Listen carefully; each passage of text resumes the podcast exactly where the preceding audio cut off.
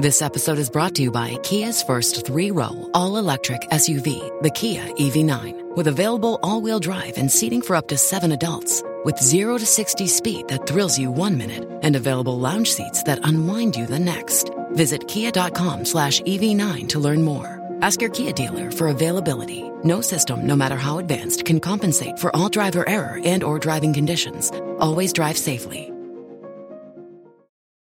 Lucky Land Casino, asking people, what's the weirdest place you've gotten lucky? Lucky? In line at the deli, I guess? Aha, in my dentist's office. More than once, actually. Do I have to say? Yes, you do. In the car, before my kids' PTA meeting. Really? Yes. Excuse me, what's the weirdest place you've gotten lucky? I never win and tell. Well, there you have it. You can get lucky anywhere, playing at LuckyLandSlots.com. Play for free right now. Are you feeling lucky? No purchase necessary. Void where prohibited by law. 18 plus. Terms and conditions apply. See website for details.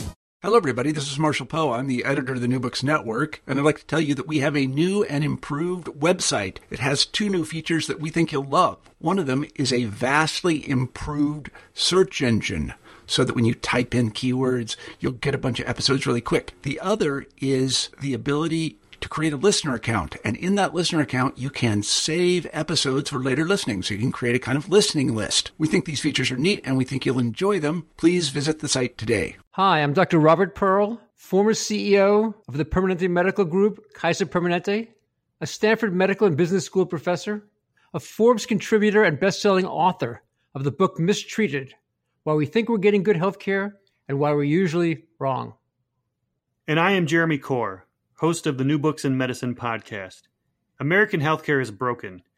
Across the United States, there are over 200,000 patient deaths from medical error every year, growing physician burnout, outdated technology, and inconvenient and delayed care for patients. And on top of all of this, skyrocketing drug prices and increasingly unaffordable out-of-pocket patient expenses. For decades, our nation's political and medical leaders have talked about fixing the American healthcare system, and yet the problems are now greater than in the past. Every other industry that is inefficient and ineffective has experienced disruption. Healthcare will be no different. The question is whether the solutions will come from inside the healthcare system or be imposed on it. We'd like to invite you to listen to our new podcast, Fixing Healthcare with Dr. Robert Pearl and Jeremy Corr. Each episode will feature one of the top leaders and innovative thinkers in healthcare today. The show's format is simple. The guests will present a roadmap for fixing American healthcare's biggest problems. And from there, Jeremy and I will scrutinize the plan and help listeners separate fixes that have the potential to succeed from simply the hype. Our goal is that everyone from healthcare consumers to political and medical leaders will find value in the discussions on our show. You may not agree with the different solutions offered, but you will never again conclude that nothing can be done. We hope you will join us. Please subscribe via iTunes or your favorite podcast software. For more information, visit our website at www.fixinghealthcarepodcast.com.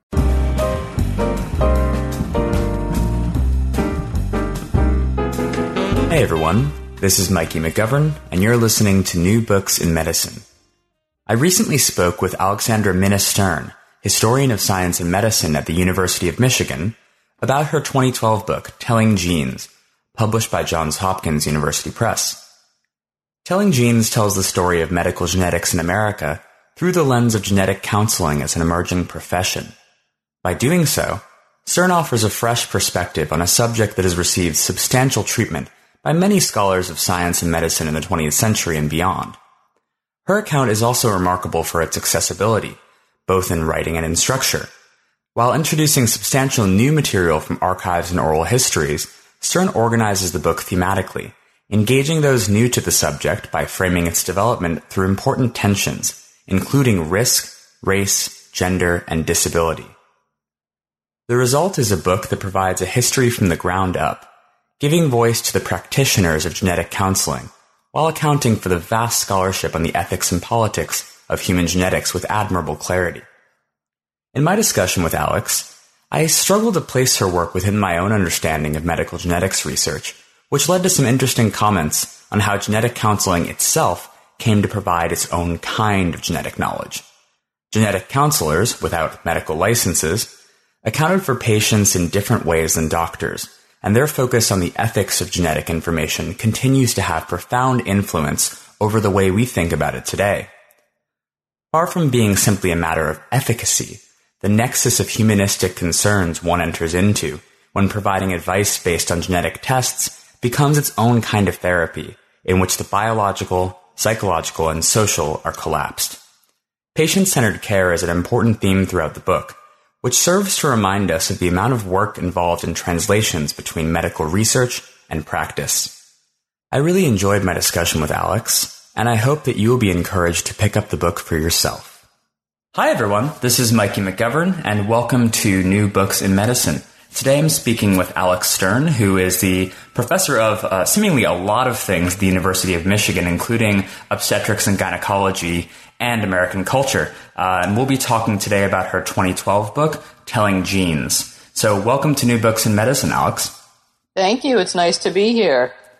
So to get things going, I guess I see this in two parts.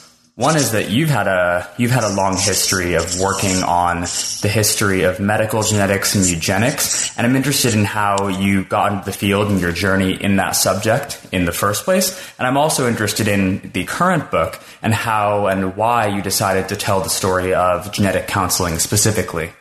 Mm-hmm. Well, thank you. It's interesting, you know, the pathways that lead us to our publications and our research, and suffice it to say that I started off working primarily in Latin American history and Latin American studies. And by the time I got to writing a dissertation, I was in the history department at the University of Chicago, and I had arrived at the topic at looking at the history of eugenics, in part because I was very interested in nationalism and race and ideas of citizenship and biopower. Those were kind of the driving concerns. And I had also read Nancy Steffen's The Hour of Eugenics, which for me was a very formative book. And I really liked what she did in terms of she did a 3-country analysis of Brazil, Mexico, and Argentina. And I felt that there was more to tell about the Mexico story. And I was also very interested in away, kind of looking at that story, but from the perspective of the U.S. West. In other words, looking at those parts of the U.S. West that had been part of the Spanish Empire and been part of Mexico, because I felt that that whole history had actually played a role in the way in which eugenics developed there, and the fact that it was often so focused on Mexican Americans. So many Mexican Americans were sterilized, and so on and so forth. So I wrote a dissertation that compared eugenics in the U.S. and Mexico, and much of that kind of driving questions were, how was it that in Mexico ideas of eugenics could be used to support the idea of a cosmic race, or, you know, celebrate the mestizo as this racial amalgam, whereas in the U.S., this, you know, similar types of ideas, not the exact same ingredients, but similar kinds of ingredients, were used to support much more ideologies of racial purity, immigration restriction, and, you know, what we call along more the lines of kind of negative eugenics. Right. So that's how that unfolded. And then I decided, after writing that dissertation and publishing bits and pieces of it, that I really felt that the California story needed to be told in greater depth. And it really, the history of eugenics in the U.S. West, and particularly California, which was such a formidable place for that history, hadn't really been, you know, given the treatment that it deserved, and not many people had, you know, looked at, you know, the archives and connected them with sources in the East Coast and the Midwest and so on. So I decided to focus on that for my first book, Eugenic Nation. So that's kind of how that book unfolded. And if we have time later in the conversation, I actually have a second edition of that book coming out at the end of this year for the 10th, the decade anniversary, where I incorporate a new chapter that utilizes some new sources that I found. Oh, excellent. We'd love to hear about that. Great. So I finished that book, and then, you know, it's interesting because being a historian, I feel that often we make decisions not completely dictated by chronology, but wanting to understand change over time, when I finished this, on one hand, I wanted to look back into the 19th century and understand earlier ideas of heredity, and also I was very interested in the ways in which emergent bacteriology and tropical medicine had influenced the kind of racial ideas that were connected to eugenics. So for a while, I was working on a project that looked at U.S. colonial medicine in the Panama Canal and kind of U.S. empire. And that was really interesting, but I also felt pulled forward. In other words, to understand, well, what happened, in the decades following the kind of height of the classic eugenics era. So what I say when, we move from kind of eugenics with a capital E to eugenics with a lowercase e, which was really in the 60s and 70s. So I became really interested in understanding, well, how is that all unfolded? And particularly as eugenics became, shifted more into genetics, became more medicalized, genetics moved into the laboratory, human genetics became its own bona fide field. How did all of those different pieces of the puzzle kind of play out? And so it seemed to me that a really good place to look at that would be to look at the history of genetic counseling, which was born, sprouted out of the soil, so to speak, of the eugenics movement, and then took a variety of different trajectories forward. And by the time we got to the 70s and 80s, was informed by bioethical ideas, although not completely unproblematically.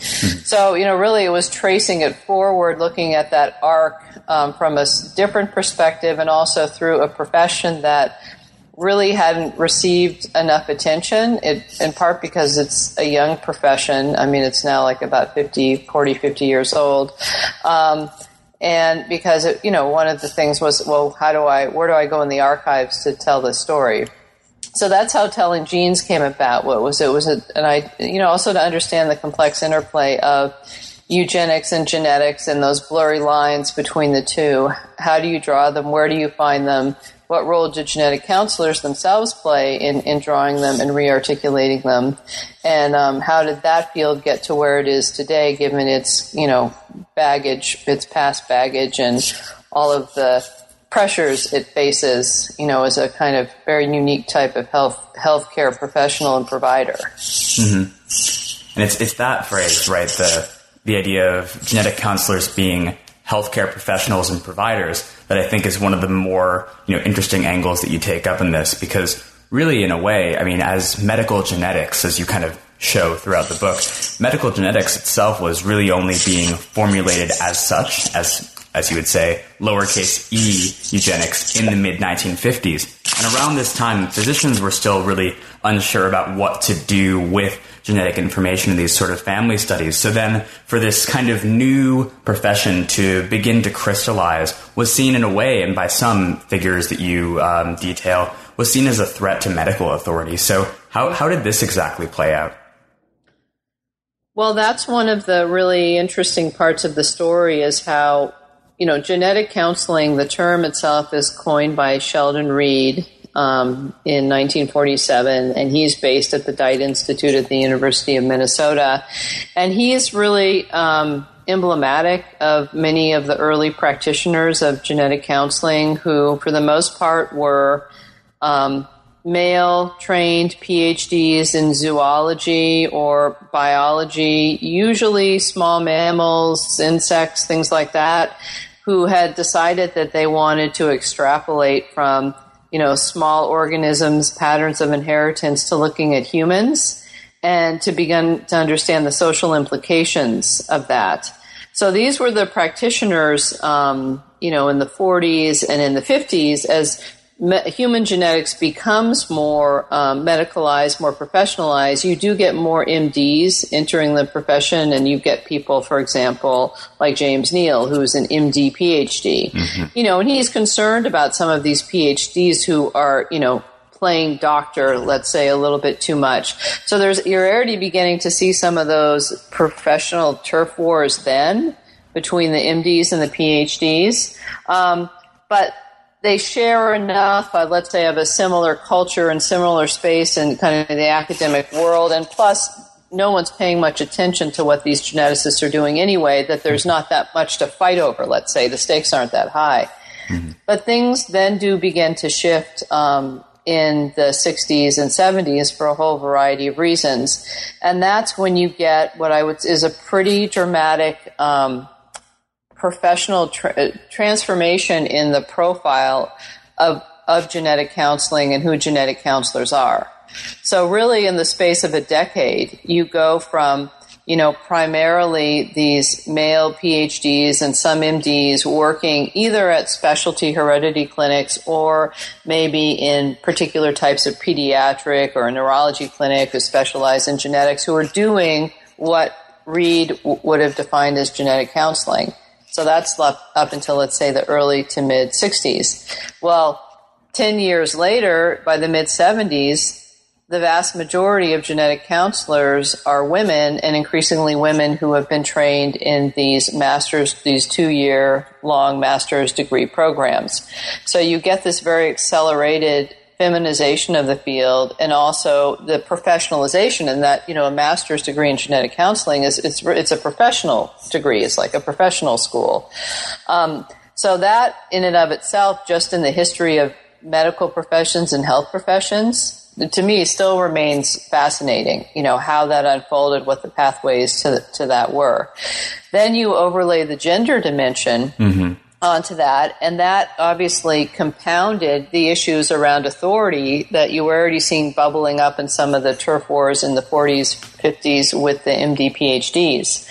So I'll tell you a few stories about that to kind of understand how that played out. So the founder of the first program in genetic counseling was Melissa Richter at Sarah Lawrence College. And she was a very interesting, forward-looking person who realized in the mid to late 60s that there were a lot of women who maybe had bachelor's degrees, who had gone off and raised children, or for some reason or another wanted to come back into the professional realm. They wanted careers that would be interesting, engaging, you know, but not exceedingly demanding and time-consuming, like being, for example, an MD would be. So she started mapping out these careers for women in the late 60s at Sarah Lawrence, and she was doing it through the extension school. So really the idea was women who were going to come back and enter the workforce, you know, women who had some maturity to them and maybe had raised kids or had a family, but who wanted to work part-time or full-time. And she devised 3 different plans. And one was a psychology degree, one was a health communications degree, and the third option she came up with was genetic counseling.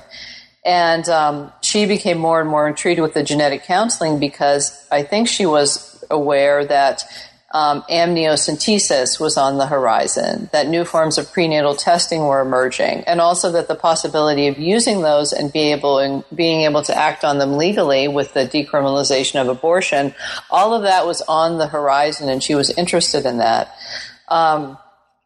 So what did she do? Well, she started to none of these people out there in genetics had any inkling of who she was. She was complete unknown to them. But nonetheless, she sent letters to, you know, probably about 200 different people, all the big geneticists out there, you know, from across the country. And she said, this is who I am. I'm thinking of starting this program. It would be a master's degree program. It would have these courses. It would have a training, a field component, a clinical rotation type component. What do you think of my idea?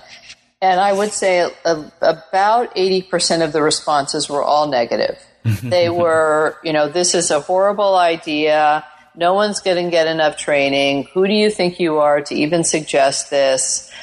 This is better left in the hands of doctors and MDs. Then there were about 20% who said, you know, either this is pretty interesting, I'd like to talk to you more about it, or I think this is a really good idea. We're going to need, you know, this is a profession that could be really valuable, you know, over the coming decades.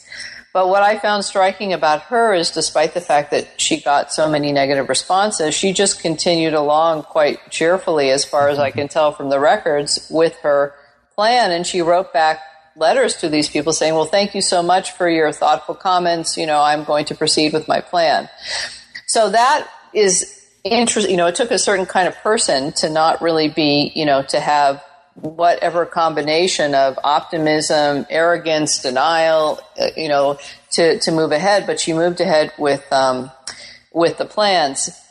Now, you can also see the kinds of issues that you find, you know, by looking closely at all of this correspondence that she, in her records from the late 60s and early 70s, you can also see that in the American Society of Human Genetics meetings. And part of what I did in the book Telling Genes, it was very important to me to have the stories of genetic counselors and key players be integral to the story and in a way be kind of the chorus that was pushing the narrative along. Because this is a young field and it's very much of a field with a living history. And there are a lot of people with a lot of really interesting experiences and knowledge to share, you know, about how genetic counseling in its, you know, kind of current form came into being. So some of the more interesting conversations I had with people I interviewed related to meetings in the early 1970s at the American Society for Human Genetics, where you had this kind of pushback. It was pushback often from the MDs, to some extent by the PhDs who'd been doing genetic counseling, but really both of them against this idea of a master's degree program. And there was definitely a gender dynamic to it where, you know, one could, from our vantage point, it seems really sexist, the way in which, you know, oh, these girls will never know, you know, how to really pull this off, or they'll be nothing more than, you know, clerks and, you know, maybe aides who figure out how to do a pedigree chart. So there was a lot of demeaning language. But at the same time that was going on, you know, Melissa Richter had continued forth with her program. Other programs had sprouted up, and the first cohorts from these programs were graduating. And it turned out that the geneticists, and especially those who had been interested in this idea of actually having people who could help them and you know, work with families, they had proven themselves really useful. So if you think back to that time of the early 70s, not only do you have, you know, kind of the emergence of prenatal testing, you also have some of the first larger scale genetic screening programs like sickle cell and Tay-Sachs. And so you have genetic counselors who are becoming integral parts of the teams that are rolling those out. And they're becoming, you know, in the words of some of these geneticists and physicians, quite indispensable. Mm-hmm. So all those things are coming to a head in the early to mid 70s. And finally, in the end, the geneticists who had been holding the line and saying, no, you know, this is never going to work. They're never going to get sufficient training. We don't think this is a good idea. They relented. And so by the mid to late 70s, you had, let's say, a sometimes happy, somewhat a little bit tense coexistence between the American Society of Human Genetics and the emergence of what would become the National Society of Genetic Counselors. Over time, that relationship has become much more friendly, and, you know, the boundaries between it are much clearer. But anyway, that whole issue of looking at the kind of the pathways to professionalization, the kinds of professional and gendered skirmishes that were going on, and how that played out in, you know, what is the kind of chain of command of medicine, and at a time when geneticists still in the, you know, that period, you know, had nowhere the visibility, you know, and the kind of power of authority that it has today or it had by the 1990s. Mm-hmm. So it's a very interesting period where a lot of these things are in formation and a lot of people are trying to draw, you know, the lines professionally and in terms of, let's say, you know, from a science studies perspective in terms of expertise, you know, who has what types of expertise, where is that going to sit, and how could that fit within kind of a changing, you know, clinical and medical domains. Mm-hmm. Yeah, because it always seems very up in the air for a long time. I mean, even in the In the 1970s, when you begin to have Victor McCusick holding his courses at Bar Harbor, Maine, which are designed to evangelize various kinds of professionals, right? Basically, he's working with physicians, he's working with, or he's working with specialists who, you know, might have knowledge of other organisms to contribute, and trying to organize a mapping effort. So in that, so even that side of the field is kind of forming its own identity. And do you ever see, any kind of genetic counseling work interacting directly with some of this new research on mapping? Because what you just elucidated about the kind of growing need for better research infrastructure, making genetic counselors seem more attractive to the physicians who, you know, had the jobs and ran the centers. Do you see them begin to kind of make their own, make their own place within the existing structures? To some extent, they do. So I'm thinking of a really interesting woman, a PhD named Marion Revis, who was trained at Indiana at a time in the late 60s, early 70s when a lot of kind of, you know, linkage work, like, you know, genetic family linkage work was going on. And she was very involved in that and very good at that. And then I guess she went to, I don't remember the exact details, but she went to Rutgers and was teaching there, I think within the genetics unit of the biology department. And somehow she got pulled into running this genetic counseling program, which was a really great program that was only around for about 10 years because they decided they didn't want to pay for it by around, you know, 1980 at Rutgers. But what you find in her case is that for her, it was really she had to choose between one or the other. There wasn't an ability to integrate them, so that she had to give up. In fact, she ended up moving to Oregon, where she was one of the first people working in computational genetics around family linkage in the 80s and into the 90s. But when she was setting up the genetic counseling program at Rutgers, first, I think it was just so much work setting up the program. And, you know, the enormous amount of hours that people had to put into setting up rotations. You know, where are these students going to rotate? Where are they going to learn? Who's going to accept them? You know, because it's very labor intensive, you know, to go for a semester in the second year of training. And then just the intensity of getting the program up on the ground and off the ground and teaching some of the core courses herself. So I think that type of I think there are instances where some genetic counselors end up working with a team where they are playing that kind of role and they're into the more nitty-gritty of what's going on in genetic research. And that happens, you know, one of the people I interviewed worked at what was Oakland Children's Hospital, where there was a lot of interesting work going on with pediatric genetics. And so, you know, a few of the genetic counselors there ended up playing a part in things that, you know, aspects of that were more research oriented. But that's been kind of one of the issues in genetic counseling, is that because it's been more of a, you know, to some extent, it's a science, informatics, helping profession with a clinical knowledge component. But, you know, where is the research in it? And is that one of the reasons why genetic counselors, you know, aren't higher up on the totem pole, because they are often not participating? I mean, some have, you know, in Michigan, I have colleagues who are involved in the REVEAL study, or, you know, studies related to looking for genetic bases for Alzheimer's, common and chronic diseases. So that does happen more, but that is one of the questions genetic counselors grapple with is, well, should we start a PhD program, you know, that has more of a research component, you know?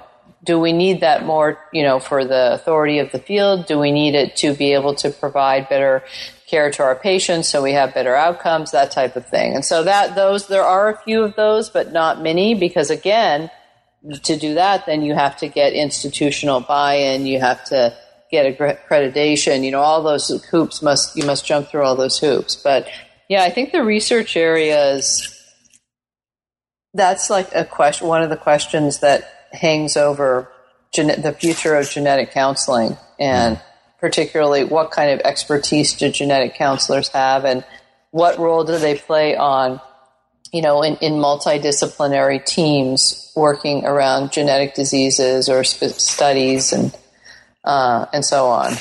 Right.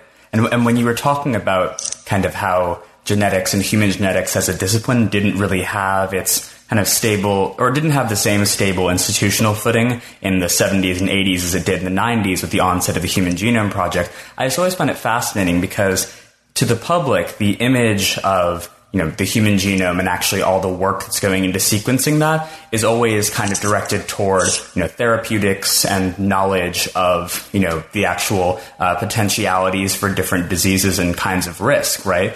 And so in a way, I wonder, is it, you know, which direction is the influence really? Is it that, you know, these large research infrastructures like the Human Genome Project kind of create more legitimacy for the image of the genetic counselor? Or is it that the genetic counselor actually laid or established the conditions for the possibility of the public imagining the Human Genome Project as something, you know, of personal consequence? That's an interesting latter point in particular, because I hadn't really thought about the ways in which they might have been setting the parameters for the legibility and kind of the greater acceptance. I mean, overall, but the Human Genome Project in particular, but I think that both of those things are going on.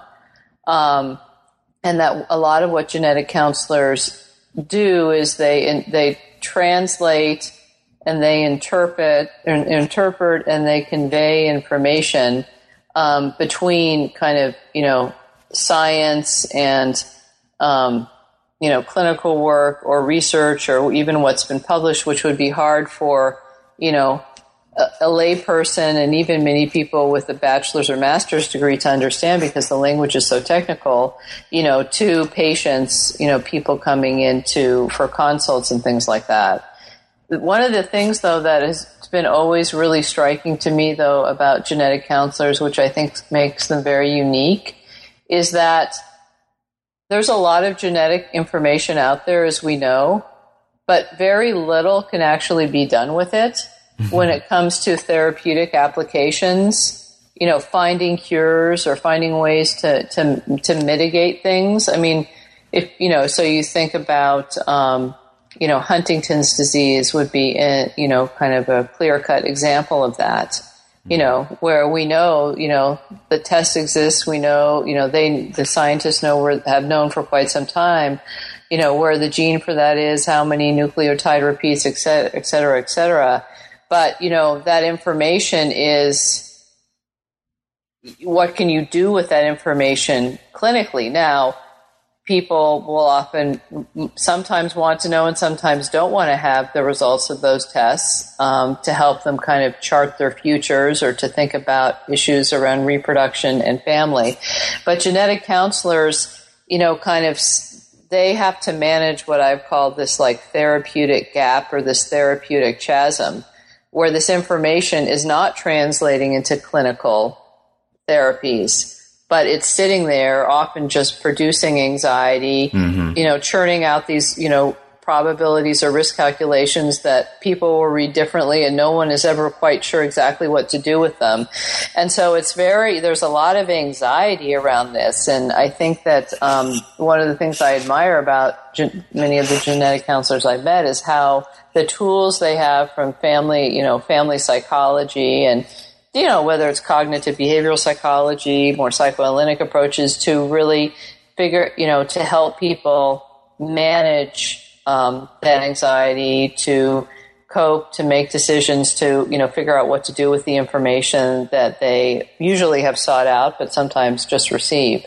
So that's really unique. And I mean, I don't know, maybe you can think of other kind of healthcare providers, let's say, but, you know, I compare them to, you know, nurses, for example, or even, you know, social workers, which there are some similarities to, you know, clinical social workers, where really it's about problem solving. Like, we're going to provide clinical care at the bedside and, you know, we're going to, you know, replace this, you know, IV fluid. We're going to, you know, figure out what the best arrangement is for this person when they go into rehab. But, you know, when you're talking about a genetic counselor, you're talking about, you know, in a way, what is often very abstracted information But then, you know, on the other hand, can be connected to ever so real, you know, the ever so real and sometimes debilitating impacts of you know, genetically connected diseases. So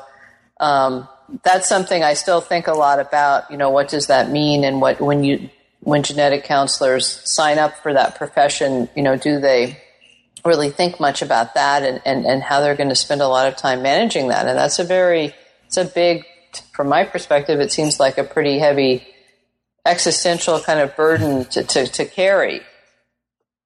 Yeah, absolutely. And I like your framing of that as kind of mitigating gaps and anxieties. And it really does kind of describe the role of the genetic counselor as being a bit different than, say, the bioethicist, who's mainly concerned about courses of best action and beneficence. And you actually deal with the ethical dimensions of genetic counseling as they meet with the kind of formalization of Western bioethics as its own profession in one of the later chapters in the book. So maybe, I'd like to hear a bit more about that as well, because you have these two, bioethicists are also becoming, their own kind of professional sub-discipline around the same time.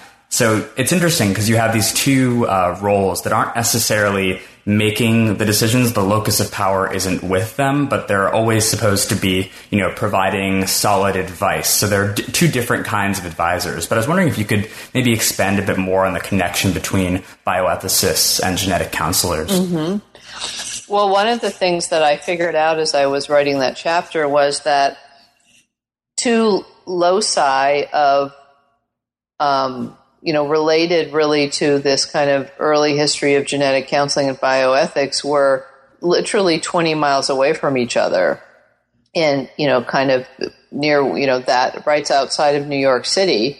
And I don't know if Hastings on Hudson is in Westchester County, but it's very nearby. So you have, you know, the Sarah Lawrence College with its emergent program. And then you have, you know, the Hastings Center, which is not based there anymore, but it started there on the Hastings on Hudson, right out, you know, kind of, I don't know how many miles up from New York City, but they were both coming out of this, you know, particular environment. And there was some cross traffic between the two of them. So early on, you know, and I write in the book about a very interesting bioethicist named Mark Lappé, who went on later to write about things related to nutrition and environmental justice and issues like that. But when he was at the Hastings Center when it first was founded, he was entrusted with developing, I think they had 5 different kind of components, 5 different areas. And the one that he worked on was, ethics, genetic technologies, anything related to kind of the rise of new genetic technologies. What does it mean? What are we supposed to do with it?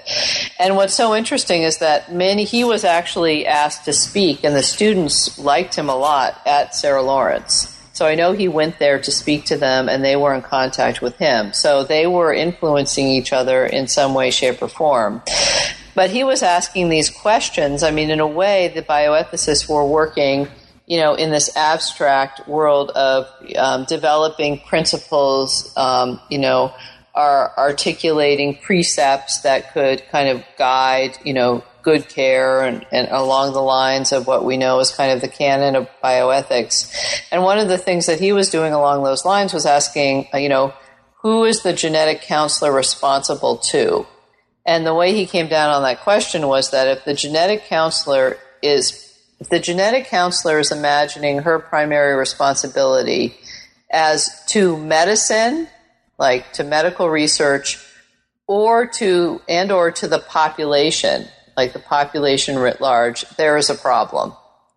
If the genetic counselor is imagining her primary responsibility as belonging to the individual or to the patient in the context of his or her life and decision-making, that's okay. That's where things need to be, which really kind of resonates with the often individualistic kind of nature of bioethics and the way it developed in the U.S. Genetic counselors, on the other hand, I think they were addressing similar types of questions, but those weren't necessarily kind of the questions that were foremost on their radar screen. It wasn't what they were thinking about every single day or at, you know, the forefront of their training. Instead, they were often doing those things in practice. So they were working with, you know, patients or, you know, clients, depending on what you call them, and families kind of one-on-one or learning one-on-one or learning how to approach, let's say, a genetic disease that was affecting a child within the context of the family. And, you know, that's where the two, you know, even though we don't think about them often together, the kind of vision that Mark Lappé had about the genetic counselor responsible to the individual and genetic counselors developing this idea of client-centered care or, client-based care, those really they were very much in sync with one another. And I would say that those two realms, you know, they were closer together, then they bifurcated, but they, you know, they've overlapped in different places and in different ways since then. I guess one of the things I wanted to bring out in those chapters was to think about the ways in which genetic counseling programs were riding some of the same social currents that the emergence of bioethics was, mm-hmm. and some of the ways in which these really early deliberations of people thinking about genetic technologies were being influenced directly or indirectly by the kind of, let's say, technical and knowledge communities that were emerging in genetic counseling programs themselves. But again, there's a pretty gender division of labor. I mean, it's mainly kind of male PhDs who are, you know, setting the terms and professionalizing bioethics in, you know, the U.S. and really, you know, around the world in the 60s and 70s. And then you have, you know, women who are running these programs, you know. There are some male directors, but, you know, it's primarily 80% at least of those being trained are women. So, you know, there is a way in which you have kind of, you know, the brain work going on, you know, in the male domain and the kind of the people work going on in the female domain. And that's also interesting to think about that and how that impacted the ways in which these, you know, two different domains were and were not connected to one another. Hmm. Yeah, that's really fascinating. And so even going off this, kind of looking backward in your book, since ethics is toward the end, I mean, the previous chapter is sort of all about the role of women. And you organize everything thematically, which I think is very nice for people who are coming into this book with different interests. But so it's weird, though. As a historian, it's hard for you to say anything that's, you know, prescriptive or normative about this divide. But, you know, there is a way in which, as you describe, the feminization of genetic counseling made it a really, really important place for, women to enter the scientific or clinical workplace in ways that were important to them. But there's always this kind of issue of them being relegated to a kind of secondary status, like you've just demonstrated, right? The bioethicists will outline general principles and do all the research, and then the genetic counselors will sort of just work to apply that and do the emotional work. And for me, it seems like, you know, this is a gap that's kind of difficult to breach. And I was wondering if you had any kind of deeper thoughts about that. That's a tough question about breaching or kind of dealing with that gap. I would say that, you know, now again, looking back, we can see those distinctions in hindsight. If we look at, you know, over the past, I mean, I think things have become more fluid over the past 10 or 20 years as genetic counseling has continued forward and as genetic counselors have assumed more of their own professional autonomy and authority and are, you know, I know, for example, that one of the genetic counselors here at my institution has served on, and they often serve on the hospital ethics board, right?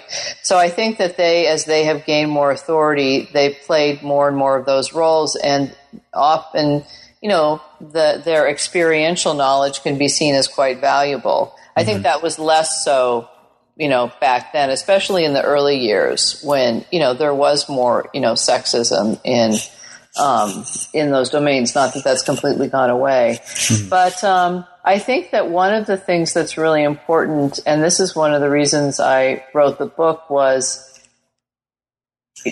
especially if you look at the new generations of students checking in, they're starting off with genetic counseling training programs, they often don't know that their field has this whole history and carries all of this baggage. And the baggage is, well, from a historian's perspective, really, really interesting. And it also weighs down the profession or sets the, let's say, constrains in some way. It informs and constrains the profession in ways that it's helpful to be aware of, well, how did we get to where we are? You see what I mean? And I think that having that awareness from the genetic counselors I've talked to who are actually interested in that, who might be a very self-selected group, think that having this awareness is enormously beneficial. Mm-hmm. Because if they can understand, for example, why it is that many people's stereotypes of genetic counselors are, well, genetic counselors are basically, somehow connected or directly connected to eugenics of some sort. They are, pushing abortions on people to terminate pregnancies. These different types of stereotypes that, you can trace through, you can understand where those have come from by looking at these historical trajectories and see, and see how they've evolved and why they continue to resonate. So I would say for this type of question, if you want to, that it's been a similar thing with thinking about the whole racial dynamics of genetic counseling. Mm-hmm. So genetic counseling is a field that has a problem, has a few problems. One of the problems is that, it is, about 90%, maybe up to 95%, European American or white. Mm-hmm. There's not a lot of racial and ethnic diversity. And that's an issue. People certainly, well-intentioned genetic counselors can learn cultural competencies, can understand things about racial and ethnic health disparities, and many are doing so and are very committed to doing so. But it raises a really interesting question of, we know that one of the ways in which disparities can be addressed, in which we can get more equity, in healthcare, is to have people who are representative of, providing the care, who are representative of the people receiving the care. So how do you, and that's a really intractable question. How did genetic counseling get that way? And if it's important to change it, how can it become more diverse? What are some kind of models for achieving that greater diversity? And not just for some PC equation, but because really it is integral to the viability, the success of the field, and also to, client and patient outcomes, and the complexity of this therapeutic chasm, which is going to be different, according to different cultures, different backgrounds, different family arrangements and things like that. In order to have truly patient or client-centered care, you have to respect the kind of background and particular situations of these clients and patients, rather than kind of forcing them into some kind of neutral calculus of professional identities. Right? You want to actually build those connections, and that's a very important piece of any kind of therapeutic relation. Exactly. So that's again where I guess having the some of this historical awareness and some of those tools to try to understand, okay, well, how have things, developed over time? And if we want to track a new path, what are some, attempts we might make? And I think that the program, genetic counseling, has become broader and more kind of accepting and grown vis-a-vis issues around disability. Mm-hmm. So you've seen, I start off the book talking about the program at Brandeis, which was a program that kind of put what we would now call disability studies or a disability equality perspective at its core. And other programs like the newer program at Stanford are also seeking to do that. So that's a place in which there's been, I would say, because of ongoing discussions with the disability community and really an attempt to address, okay, well, what are the tough issues that sit at something like prenatal testing, and what are the assumptions behind that, and how do we, provide that to differently abled communities? I think there's been definitely some shifts, some pretty pronounced shifts there. There have been less pronounced shifts, although certainly many programs have tried, around issues of kind of ethnic and racial diversity. So that's, I think, a huge issue for the 21st century. It's a huge issue given the demographic transition in this country that we're undergoing right now. And so, you know, I want to be, you know, hopeful about where I think the field, you know, could go in terms of those things. But I think it would be, you know, it would be unrealistic not to say that it's going to be challenging. Mm-hmm.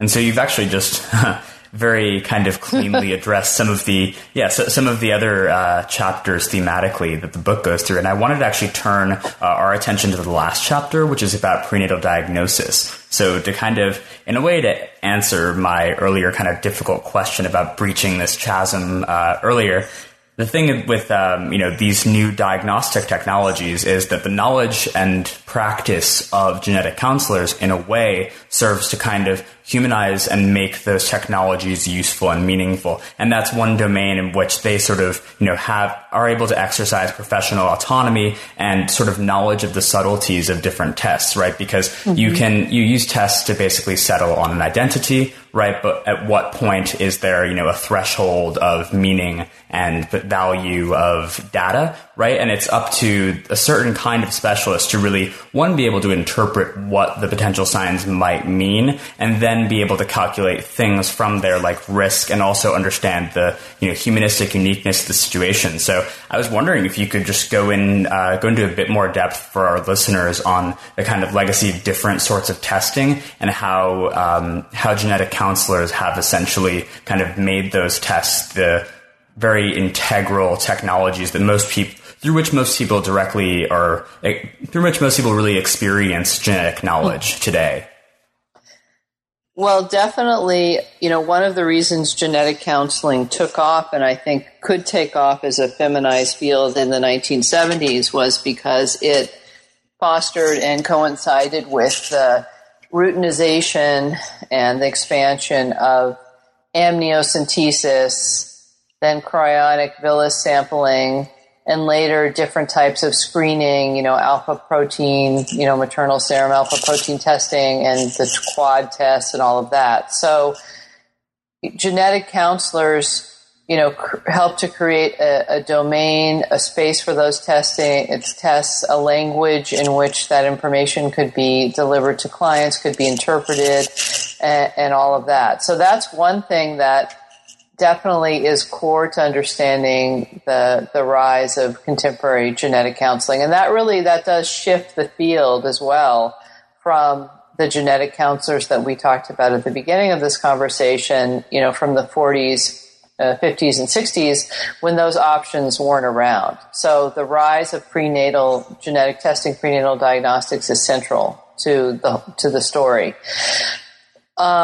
And in the book, I trace that really about through the 1980s to understand, you know, the complex ways in which that played out and the ways in which genetic counselors were sitting at this fractious place where you know, there was support of reproductive rights and reproductive autonomy, you know, connected to the decriminalization of abortion, connected to new understandings of, you know, patients and women's bodies. But at the same time, you know, there were issues around kind of assumptions around the worth of different lives and pregnancy termination, which connects to our early discussion of, you know, issues around disability. Mm-hmm. So there was this kind of mix of, you know, supporting prenatal testing was a rights agenda, an economic savings agenda, a eugenics agenda, a medical knowledge agenda. So all those things kind of were interconnected in interesting ways with one another and helped propel forward, you know, prenatal testing and genetic counseling alongside it. One of the things that I found, and I really enjoyed that writing that chapter and understanding how something like the Johns Hopkins Prenatal Diagnostic Clinic was formed, who were the forces behind it. And you really see an interdisciplinary clinical model there where you have, you know, you have laboratory, you have folks in the laboratory, you have OBGYN, you have pediatrics, you have, internal medicine, you also have the emergent genetic counselors, and you have all these people kind of coming in the genetics department, of course, coming together. And so that I found really interesting. And whenever you can find as a program as it's emerging and you can track it from, on kind of one of those graphs from an, N of zero, to an N of, 200,000, it's always really interesting. So that, to me, is just a very interesting model of a fairly recent innovation in prenatal care and reproductive care. But what we've seen more recently, and this is one of the things that I'm still trying to sort out, is that early model was one that was very much still connected to federal funding agencies and kind of universities and often like federal or publicly funded entities. So, for example, amniocentesis, the NICCHD, or I can't remember, the National Childhood Development, it's one of those hard acronyms from the NIH, they funded this study in the 1970s to determine, the safety of amniocentesis and kind of the risks around it. And that's where you got the age 35 equals the risk of miscarriage and so on. But anyway, who was involved in that? Well, about 12 different academic medical centers were providing the data, were doing, the double-blind study, et cetera. So that's how that information was generated, and that's one of the things that legitimizes and makes amniocentesis okay and propels it forward. So that's kind of the domain in which initially these prenatal technologies are emerging. Now we fast forward to, the early 2000s and really 2010 and beyond, and we have seen, a dramatic shift of where those technologies sit, moving from first and foremost from academic medical centers and federal, funding agencies to, biotech companies. And so there's been this, it's about commercialized genetics, what one of my colleagues calls big genoma. So you have a situation where genetic counselors for a long time had been, they had been at the front lines of, of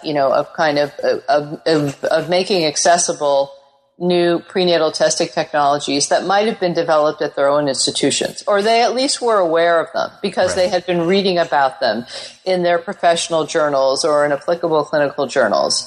Well, in 2011, 2012, literally genetic counselors began to receive in the mail, from companies like Illumina and Natera, these new non-invasive prenatal tests that had been developed in the commercial domain. Maybe they had started off with, some project that had NIH funding way back when, but it was developed as part of kind of biotech genetics.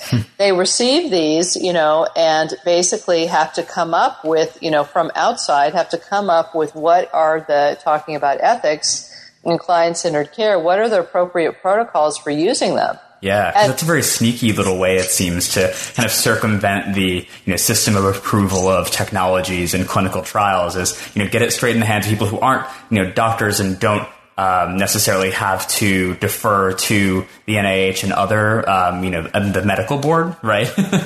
Well, exactly. So then, they have to play catch up because they don't have, kind of what would be the best practices of use for these technologies. And the other thing is because these companies are very, companies want to sell their products. So they have very good advertisers. So they have very successful advertising campaigns, usually directed towards mothers. So you will find this in women's magazines or on certain types of, television programming where there will be ads for, don't you want to have the healthiest baby? Look, all you have to do is take this test. It just involves like a pinprick of your finger because it's testing fetal cells and maternal blood, et cetera. It's actually not a diagnostic test. It was kind of presented as such initially by these companies, and then people push back, and now it's understood more as a test or a screening technology that has to be further, followed up with amnio or something more diagnostic. But in any case, the point there is that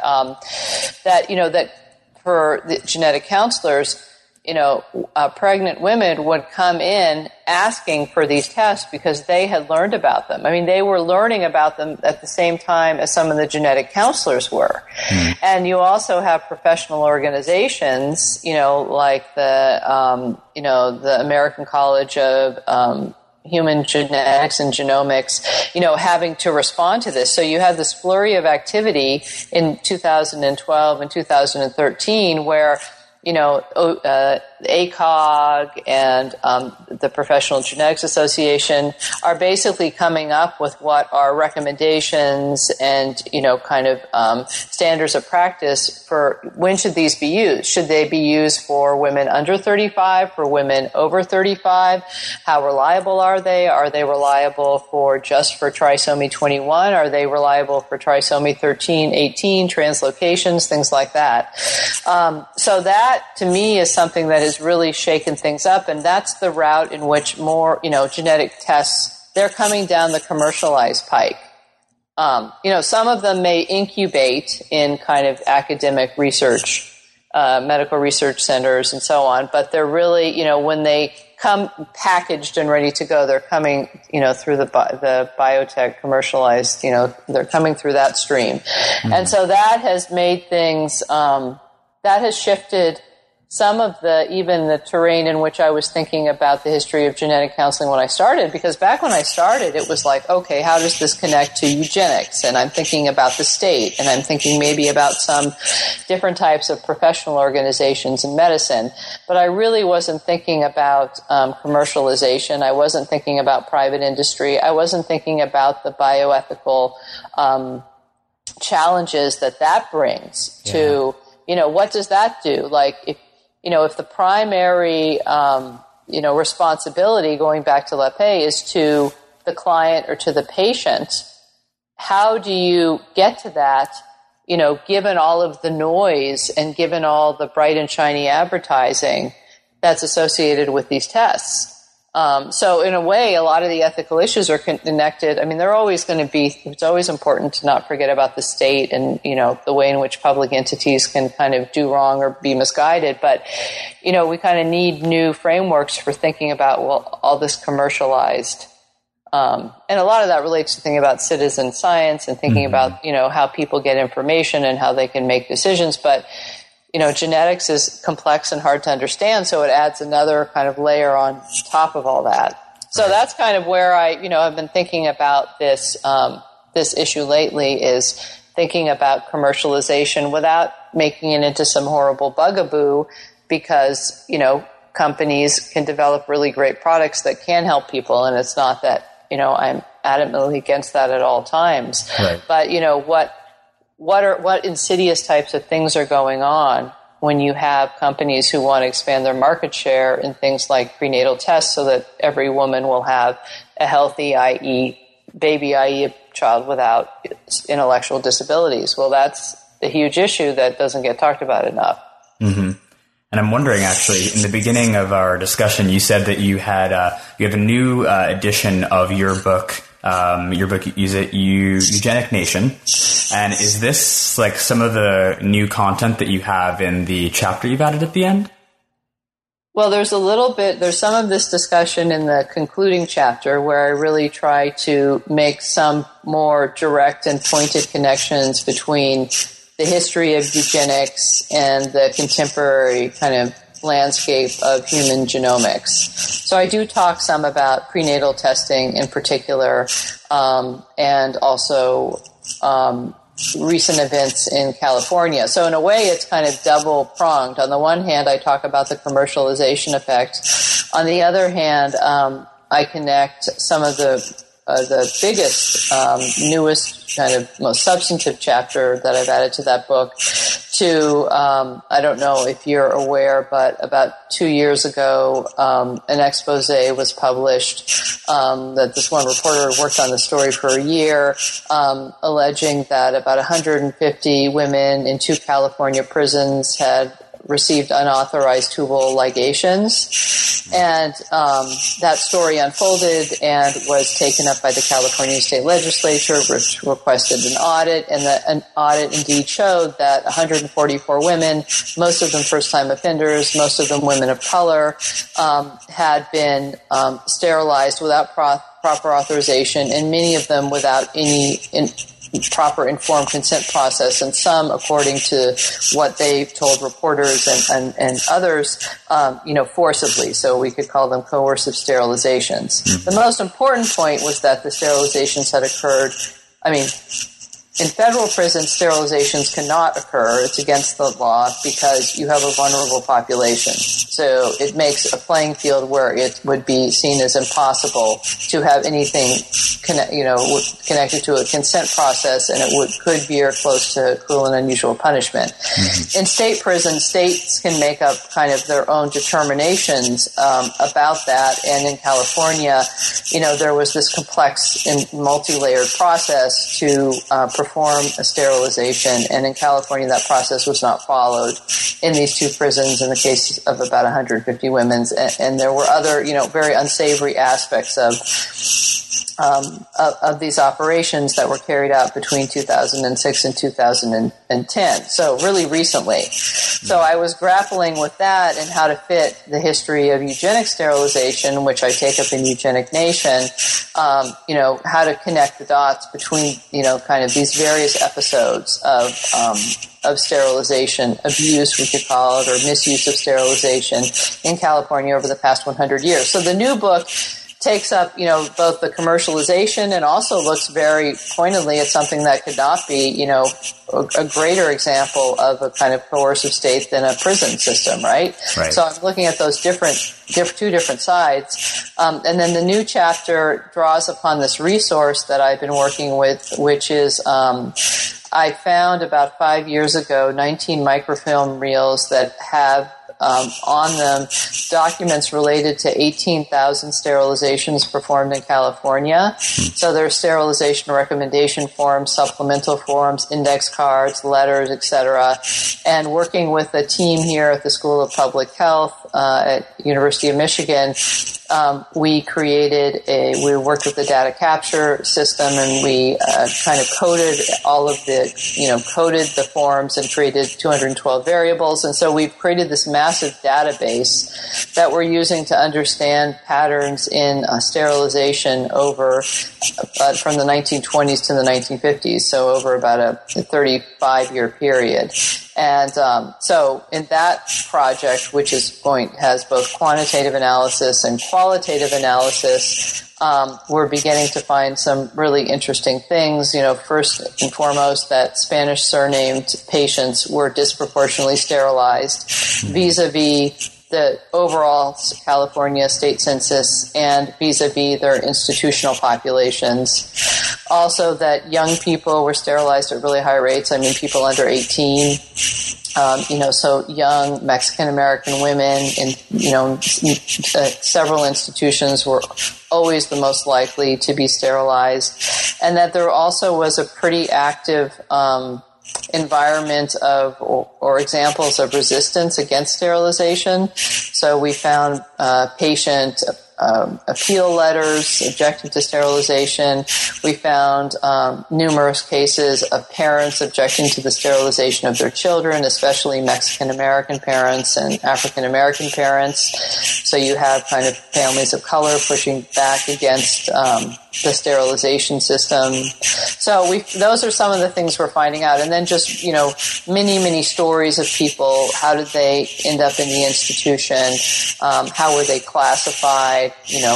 Based on what rationale were they sterilized? And sometimes we know very little about them. We only know their age and their sending county and their diagnosis. And in other cases, we have a 4-page letter attached to their case, and we can learn an enormous amount about them and where they were born and how they ended up there, and if they were sterilized, who they would be released to, and so on. So that's the resource that I've been using for this new this new history, you know, which I view as, in the grand scheme of looking at California, I can kind of connect the dots between that history and these issues of commercialization. Mm-hmm. But this more recent work is really going back and digging in deep on a more granular level to understand eugenic sterilization with a very unique set of historical resources. So that's what that's about.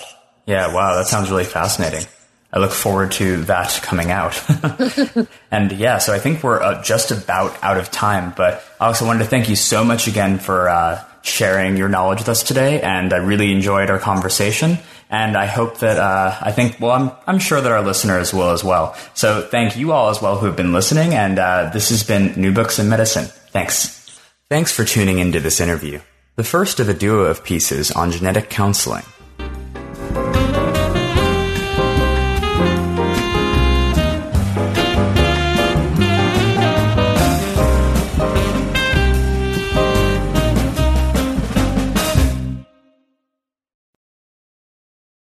Lucky Land Casino, asking people, what's the weirdest place you've gotten lucky? Lucky? In line at the deli, I guess? Aha, in my dentist's office. More than once, actually. Do I have to say? Yes, you do. In the car, before my kids' PTA meeting. Really? Yes. Excuse me, what's the weirdest place you've gotten lucky? I never win and tell. Well, there you have it. You can get lucky anywhere, playing at LuckyLandSlots.com. Play for free right now. Are you feeling lucky? No purchase necessary. Void where prohibited by law. 18+. Terms and conditions apply. See website for details.